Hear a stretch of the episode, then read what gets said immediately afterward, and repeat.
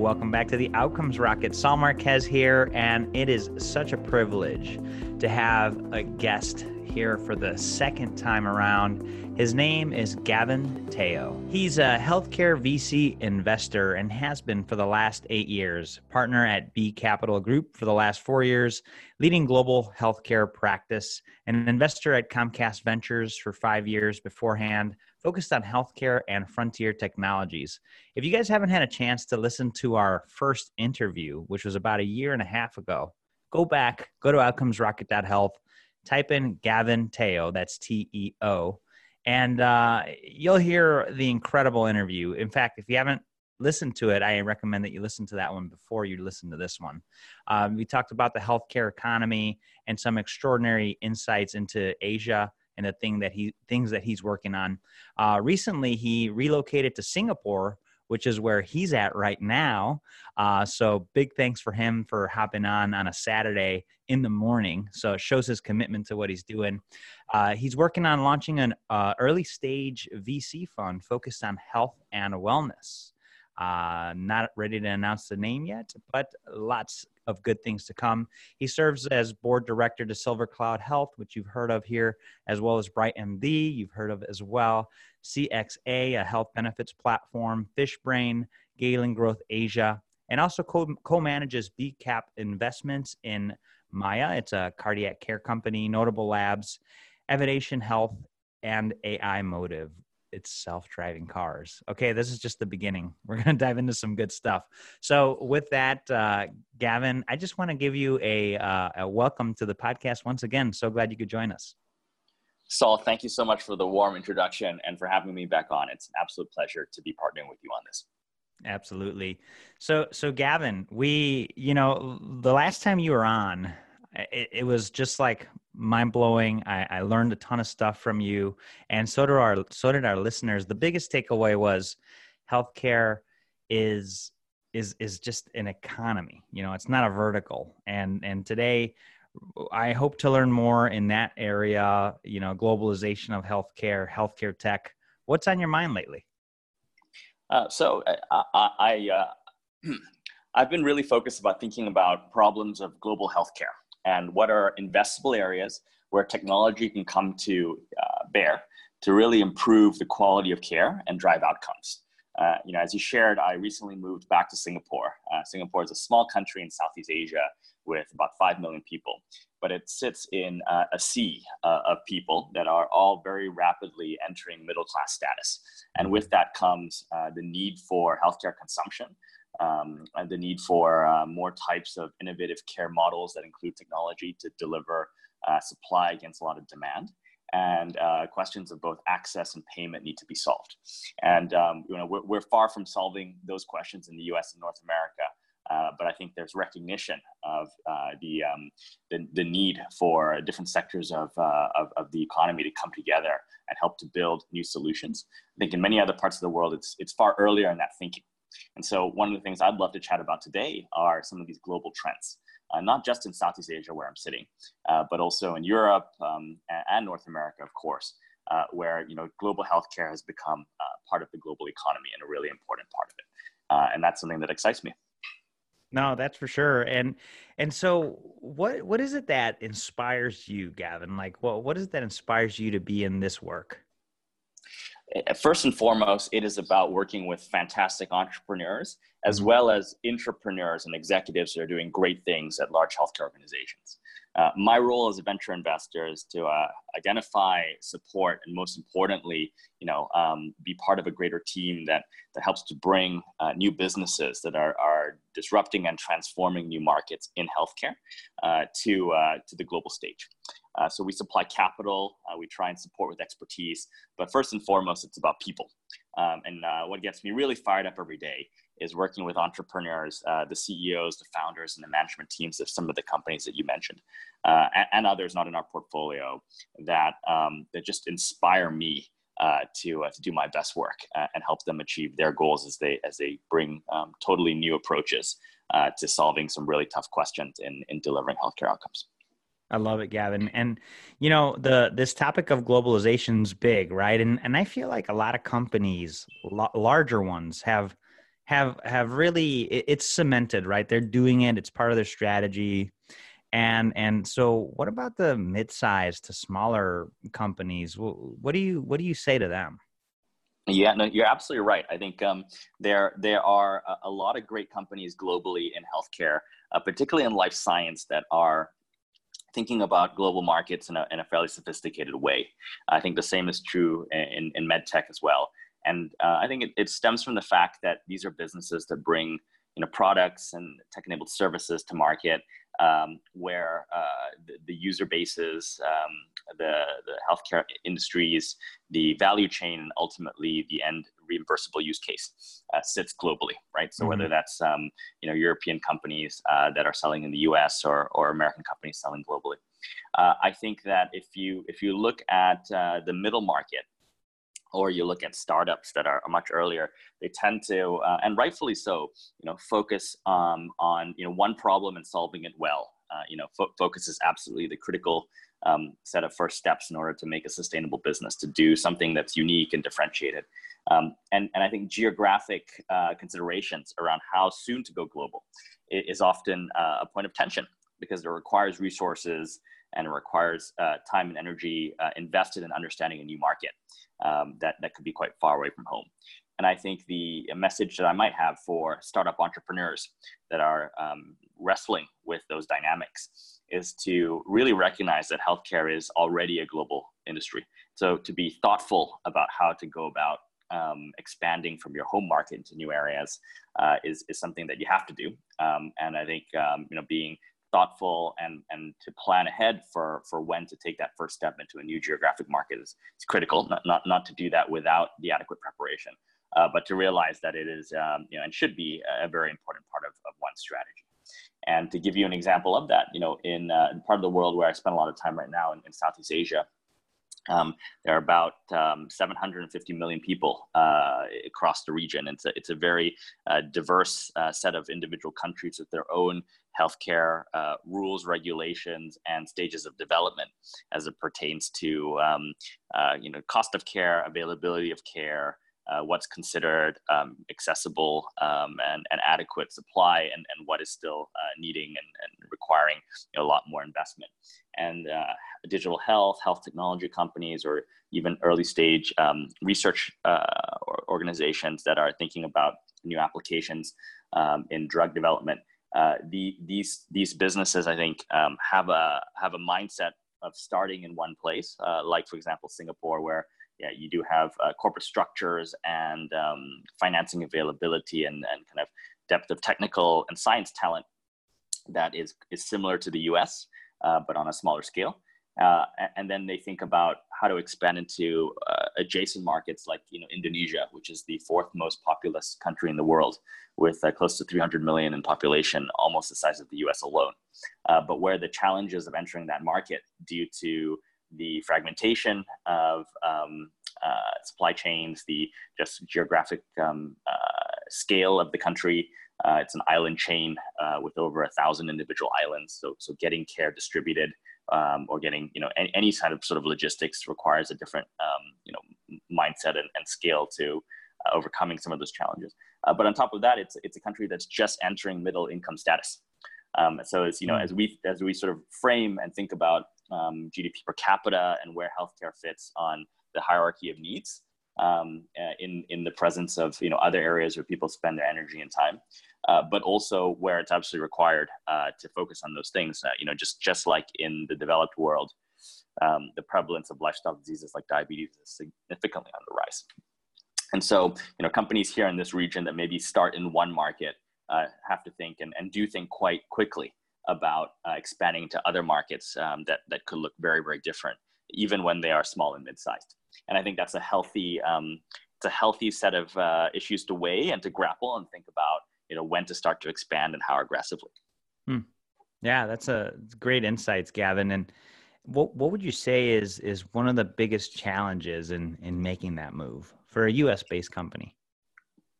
So, uh, for a U.S. based company, I think it is um, figuring out uh, what is the unique uh, product market fit mm-hmm. for uh, what you bring to the market that can solve something in a unique way that a, a local incumbent or perhaps um, you know existing way of doing things, which may be you know inadequate consumption of healthcare in any um, by any measure, uh, needs to be overcome in order for your product uh, or service to be successful. Um, and so uh, maybe if I could break that down by sub-segment or sub-vertical within healthcare. Sure. Um, I, I, think in the case of, um, of life science, uh, drug discovery, manufacturing, distribution, often is a question of price, right? And so, mm-hmm. you know, a lot has been written around the strategy around marketing and pricing um, the same compound under different trade names, under you know um, generic classifications after a certain period of time has passed. And I think a lot of thought is already given to you know what's the right level to localize uh, product in, in different markets based on uh, local propensity to reimburse and to pay. And I think uh, that's uh, that's important. I also think that in this day and age, when we look at compound therapeutics, personalized care, uh, digital therapeutics, um, where software is combined with traditional therapeutic and, and then drug, uh, that there are interesting new combinations that can be, you know, lower cost, h- highly efficacious, and, and perhaps more um, directly uh, applicable to a mobile first generation that, um, you know, uh, is entering healthcare where the expectation of some kind of tele or virtual model of delivery through the mobile device is already um, kind of uh, very well entrenched in sort of the, the local consumer psyche right? Uh, mm-hmm. versus mm-hmm. in, in, in, the West, uh, where you know the uh, pharma, um, pharmacy, and PBM kind of access of uh, delivering, distributing, and paying for drugs is, is, is much more common and sits offline outside of you know mobile and tech in many ways.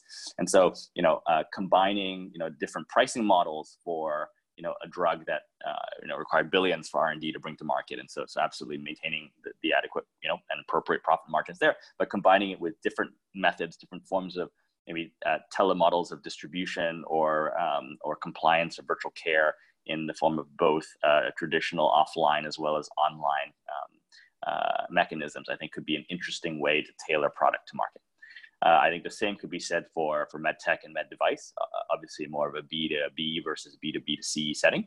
Um, mm-hmm. but but I think um, you know those considerations are are being well thought out.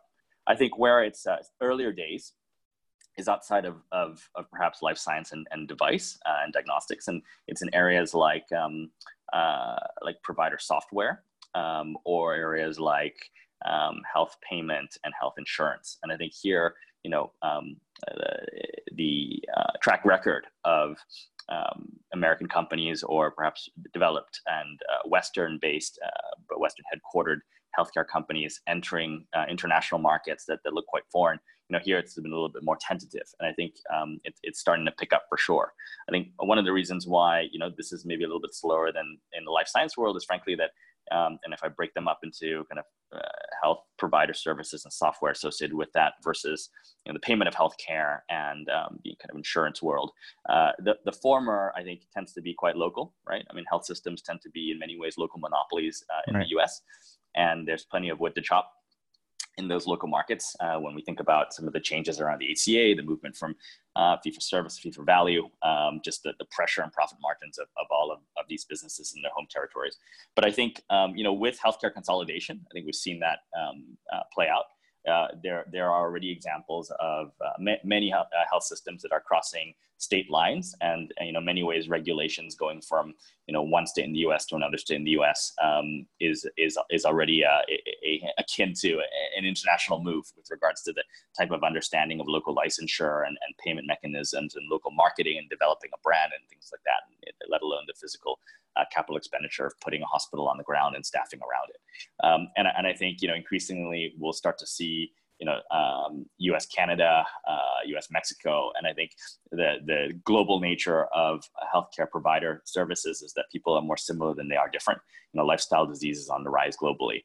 Um, I think it, it's harder for a U.S. health system to make the jump to um, you know Southeast Asia all at once. But certainly thinking about you know what are what are new adjacent markets, maybe starting in specialty care, uh, medical tourism, um, you know, moving from that into, you know, uh, kind of more common modalities of primary care using a combination of technology. Um, you know, I think these are um, ways that um, uh, healthcare provider systems, larger and smaller, can think about global expansion at the right time. And then finally, to round out the comment uh, on the health payer side, you know, I think we're seeing um, you know, U.S. companies that are uh, yeah, you know, the likes of you know United Healthcare, the, the very largest mm-hmm. uh, payers, and then maybe outside of health insurance, more kind of life insurance type businesses start to think globally. I think this has been the case in case in Europe for quite a while. Uh, so you know the kind of leading health insurers in Europe, like the Bupas of the world, uh, that sit on top of uh, national health systems and you know provide uh, kind of an insurance rider for private care on top. I mean, they are uh, already global businesses um, and uh, you know market aggressively in Southeast Asia, as an example.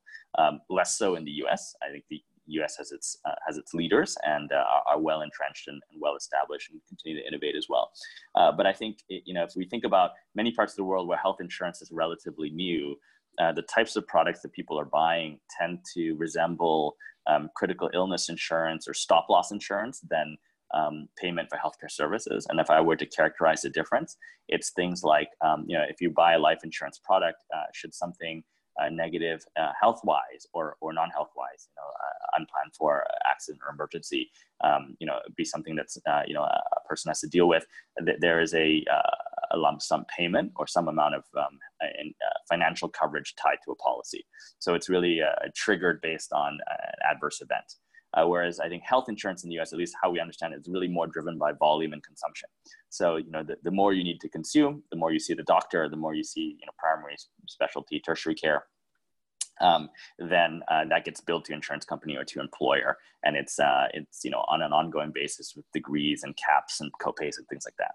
And I think the latter, as we understand it in the, in North America at least, is, is still a fairly sophisticated and, and convoluted product to distribute globally. Whereas life insurance, um, you know, uh, where you know you, uh, you're getting paid for you know a, a single event is something that people understand, and tying that to healthcare events uh, you know, like the, the loss of a job due to hospitalization um, and just a, a, direct payment related to that. These are the sorts of, you know, intermediate products and product um, formulations that I think people in many other parts of the world are already used to buying.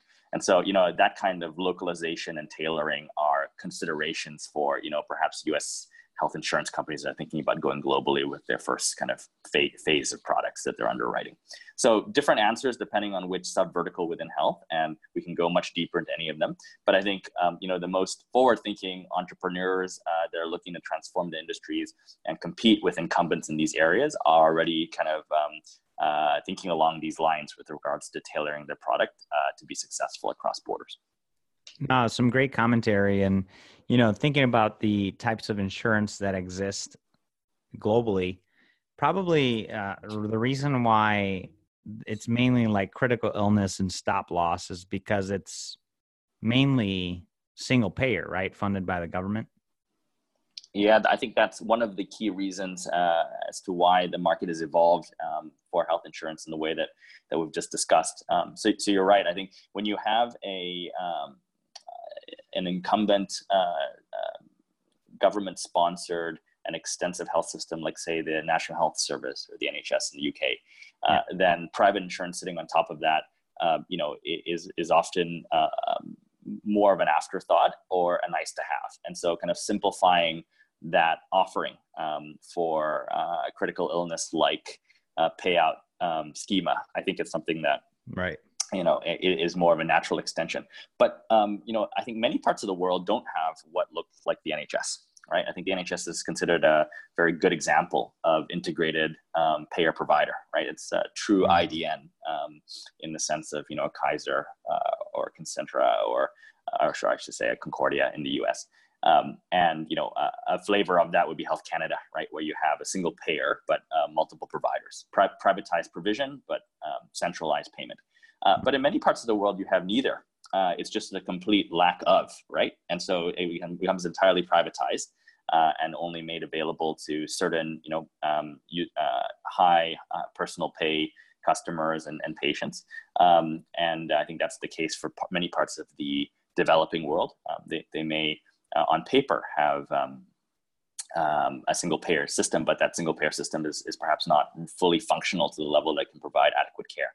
And so even in these environments when you know you know health systems uh, do privatize and, and do offer parallel systems to to the government, I think you're starting to see or we are you know observing uh, kind of the uh, early onset and introduction of some of these sort of um, uh, types of insurance models that we that we described.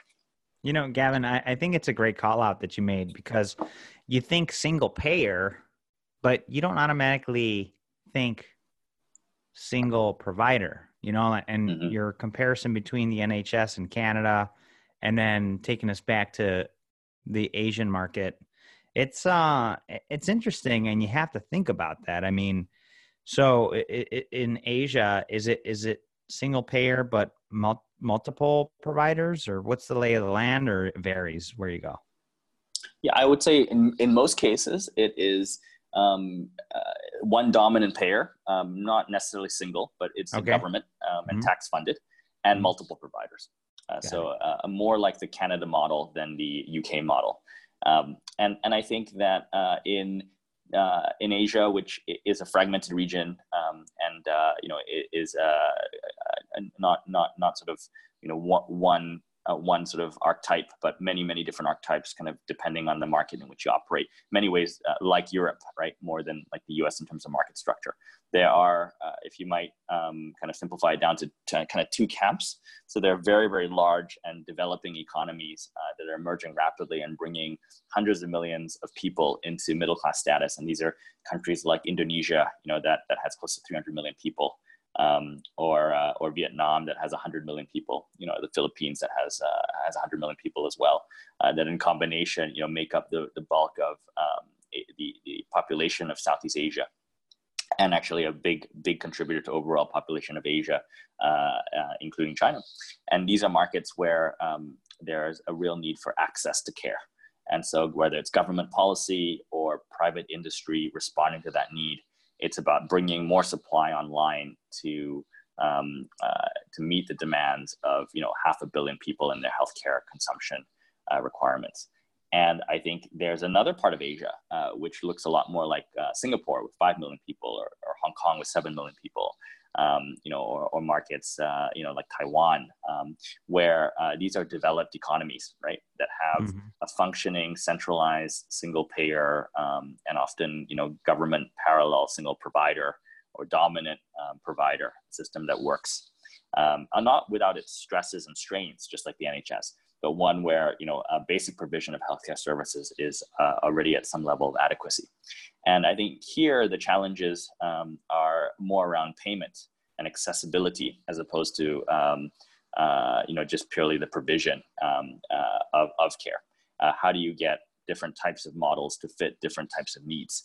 Um, you know the um, I think the, the, the level of population health in many of these markets uh, measured by uh, things like uh, you know wait times or even you know infant mortality. I mean they're already at uh, very much first world levels. Uh, but the um, kind of the, the, the, questions around how do you prevent conditions before they become uh, major issues, whether it's diabetes or kidney failure, or other lifestyle diseases, uh, and or how do you get best in class care, um, you know, within the four walls of a hospital, and then post discharge for more complicated cases as people live longer and deal with more chronic illness. I think these are the sorts of um, questions that you know some of these more developed healthcare markets, much smaller ones, but more developed ones, are grappling with um, uh, in, in Southeast Asia, as an example. And I think here, uh, different, um, different models that uh, sit at the intersection of technology, uh, tech-enabled services, and then ultimately some of these uh, more innovative payment models that are starting to make uh, their way into, into these markets will be an important piece of the answer. Gavin, have you thought about writing a book about the healthcare in the Asian markets? Uh, you, you, know, I um, would love to explore that with you, Saul. I think there's lots that we can do when it comes to, um, uh, you know, uh, combining uh, our, our perspectives from you know, operating in different markets. I know you've done a, a lot in, in Europe and all across uh, the U.S. as well. Uh, so I do think, um, you know, uh, w- w- in partnership and collaboration, uh, there's certainly opportunity to share ideas and use that as a sounding board to, and a rallying cry for other people to also chime in. And I think, you know, your podcast does that uh, more than anyone else and kind of the, the really the forefront of thinking in healthcare. With regards to writing personally, uh, to be honest, I, I've written a number of articles on kind of the continuum of care and the um, the pathway of getting uh, the right level of care, uh, both from a personal standpoint. one of the, uh, if I may share, reasons I, I moved back to Singapore um, mm-hmm. and I'm spending more time here is for family reasons. Uh, both my parents have uh, gone through um, you know a lot uh, and have been frequent flyers in uh, the, uh, the the local healthcare system here in Singapore, which has been which has been treated them very very well, uh, but for very different reasons. And um, I think uh, comparing and contrasting that journey, that patient journey. From um, you know diagnostic to treatment to post discharge mm-hmm. to payment and to you know ongoing recovery as, as part of a, a population of patients you know I think there's a, a lot of interesting learnings um, mm-hmm. And I think the US does things fantastically well, uh, but it does it in a very expensive way.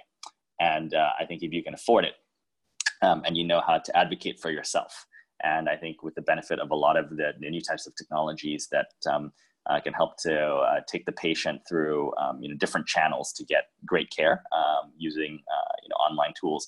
Uh, you know we're privileged in the U.S. to have uh, a lot of that available.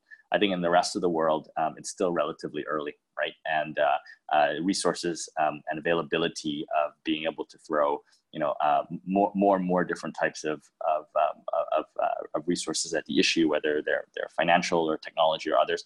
These are, are relative luxuries, and so I think um, you know uh, um, other ways to get back to first principles on how to change behavior. you know how to manage a population, but also kind of individualized care so that people feel that they are getting um, you know the, the, the level of treatment and the, um, the, the, the right focus on their particular case. It's, it's a delicate balance. And, uh, and I, I, know I think um, you know, some of these insights across markets can be helpful, whether uh, you're an entrepreneur or an executive sitting in the U.S. and thinking about global considerations, or whether you're, um, you know, an individual and a counterpart, um, or or a patient seeking care in other parts of the world, like um, Southeast Asia, where I sit today. Yeah, no, I, I, I appreciate that, Gavin, and you know, glad to hear that your folks are getting uh, taken care of well over there. And when you mentioned, uh, uh, you know, if you can afford it, I just saw a statistic, and then if you can advocate for yourself, I just saw that statistic plummet even further. I'm just thinking, oh man, you know, uh, it's a challenge. It's a big challenge. And um, when you mentioned earlier in our talk providers and and sort of uh, you know that that medical tourism it's interesting you know i mean i, I was we had a chat earlier i was just in in uh, chile and um, you know in the airport where i had a connection in panama you had a big sign mayo clinic and you get down to chile i had a had a couple visits at a few hospitals down there they're telling me about how United is there now. It's recent, and they're expanding in a big way. Um, you know, there's there's uh, healthcare is global, and uh, and you you say it requires global solutions, and I'm and I'm curious if you had to lay out kind of like a three step plan for for the people listening. You know, how, how, do you how do you do it? What does that plan look like? And and and maybe you could add a common pitfall in that in that uh, uh, idea. Uh, yeah, absolutely. I'd, and I'd love to get your thoughts as well, um, based on what you're seeing in Chile and other markets, on how um, uh, this question of uh, um, go to market and um, mm-hmm. setting uh, a company up um, for success um, with uh, you know a, a, thought out strategy is starting to bear fruit, whether it's United or other companies.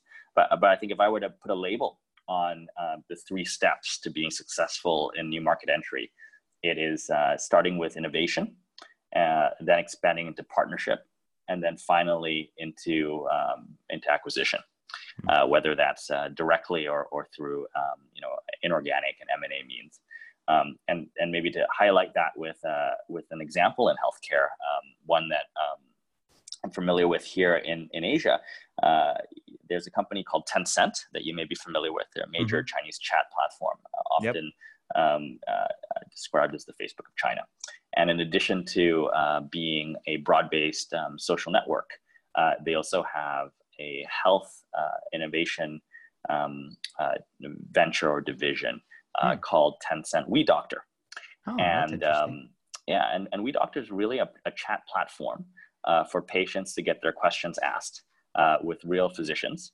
Um, with some degree of AI based intermediation um, that can help to um, essentially streamline and uh, maybe even um, uh, keep a set of questions on a fairly set type of rails so that in the course of that patient interview, um, the uh, key salient facts and what would show up in um, you know a, a doctor's soap note uh, get transferred to um, the provider on the, uh, the other end, and and hmm. then whether it's um, uh, consultation or, or, advice or a drug script comes out of that. And uh, and it's it's seen a lot of success in China. Uh, there have been other competitors as well, um, not just from the tech and um, uh, um, call it uh, so- social world, social media technology, consumer technology world, but also from the insurance world. There's a company called Ping An, which is the biggest health insurer in uh, in China, not not dissimilar to um, to United in terms of market power and um, and market share in the U.S. What's the name of it? Uh, Ping An. Uh, Ping An, which literally means peace in, in Chinese. Uh, they started as a as a multi like multi personal line um, insurer, so they do a lot of um, a lot of life insurance as well, and then uh, have a have a big healthcare book, health insurance book. And so you know they have a they have a product as well called Ping An Good Doctor, which is really a, uh, it's sort of a freemium chat app um, that's used for similar purposes um, for for people who are their policyholders, right, as a way to kind of get them into into um, know, kind of the healthcare system through digital means. Uh, both of these products, whether it's WeDoctor or Ping An Good Doctor, were innovations, kind of coming back to that three-step process that started with mobile first as being um, a way to extend uh, care beyond the four walls of the hospital and to hit consumers and, uh, and attract them and approach them in the modality that they're already familiar with. Um, you know, after launching that in China, which is already a, a very, very large market with its own kind of unique uh, kind of go-to-market considerations, you know, uh, Tencent uh, and Ping An, but maybe just focusing on Tencent to, to kind of round out the example, uh, yeah. thought about how to expand that um, into the rest of the region. Uh, hmm. so um, you know they, they have since uh, you know started to partner with local health services, often single payer or government endorsed, government sponsored partnership. Um, and so here in Singapore, for example, you know there's been uh, much talked about kind of um, you know, what, what they could do uh, in partnership with the Ministry of Health here. Uh, and there have been other companies like Babylon Health and Grab um, uh, the former being um, you know the UK-based AI uh, kind of um, diagnosis uh, chatbot-based product that's powering kind of um, City of London uh, inbound on the nurse call line on, on primary care considerations, and then Grab, which is uh, a uh, ride-sharing service provider like Uber that have also um, you know shared some news publicly about their willingness to partner around um, using the Grab mobile app, uh, conceivably, as a way to onboard users into uh, healthcare um, uh, experience, and where that uh, experience, since it's mobile first, uh, would need to be powered by some degree of AI-driven chat. Um, and so that that could be where um, Babylon comes in. And so hmm. the details haven't been announced except except the partnership itself. And so I think that you know that that approach, whether it's Tencent doing so with uh, the Singapore government or you know with other governments uh, in the region, um, or or the likes of you know a, a, a, consumer internet giant like a Grab partnering with a you know a global um, health tech startup like a like a Babylon. I think these are the sorts of um, cross-border uh, you know partnerships after you've innovated around product that can be um, kind of very fruitful in, in entering new markets. And then the third step uh, to kind of round out the three steps is, you know, acquisition or actually uh, both organically or inorganically starting up a, a new division or a new unit um, in, in, the, in the new country um, into which uh, business is expanded, right? So whether that's United Healthcare in Chile um, or, um, uh, you know, uh, some of these examples where they acquire a business in another market after partnering them for a while. I think these are the sorts of uh, natural next steps that come out of kind of a global strategy. Um, we have a company in our portfolio that uh, that you mentioned at the start of, uh, of our of our conversation today called BrightMD, uh, which is really a primary care automation platform uh, mm-hmm. currently serving Kaiser in the U.S., um, Optum, um, and it's serving the Prisma Health System, and um, they are uh, Portland based, uh, but um, um, are doing you know work uh, with Go eVisit, which is the largest telehealth provider uh, in Canada. Uh, so it's a little bit like um, the Teladoc of uh, of Canada, hmm. and um, the deployment model is a little bit different. But I think that's an example where you know a, a piece of software that was innovated within um, kind of U.S. health systems as customers partners with you know a leading player in a different market um, and then, you know, it's too, too early to talk about, you know, what, where that goes next. But I think that evolution of innovation to partnership acquisition is not just confined to kind of the large companies like the United Healthcares of the world that do a great job of that already. um, but uh, also smaller companies um, that are you know innovating every day that have limited resources, uh, but you know see the opportunity of going cross border and and finding the right partners to do so. Uh, so you know we're we're no strangers to that within our portfolio as well, and uh, you know I definitely encourage um, entrepreneurs as well as mid and mid-sized companies and their leadership teams to think about you know what are some of these um, uh, you know, thoughtful approaches so that you know by innovating by partnering and acquiring you can kind of crawl walk and then run at, at the at the right pace for your organization when you enter a new market. Love it gavin. And uh, there you have it folks. There's your strategy. If you were trying to figure it out from scratch now you have a little framework um, innovation partnership acquisition i mean this is such a clear picture obviously not easy but uh, a, a great pathway to to get there to the global global markets. And and what would you say is one of the big um, big pitfalls that people need to be careful about when they're executing on this?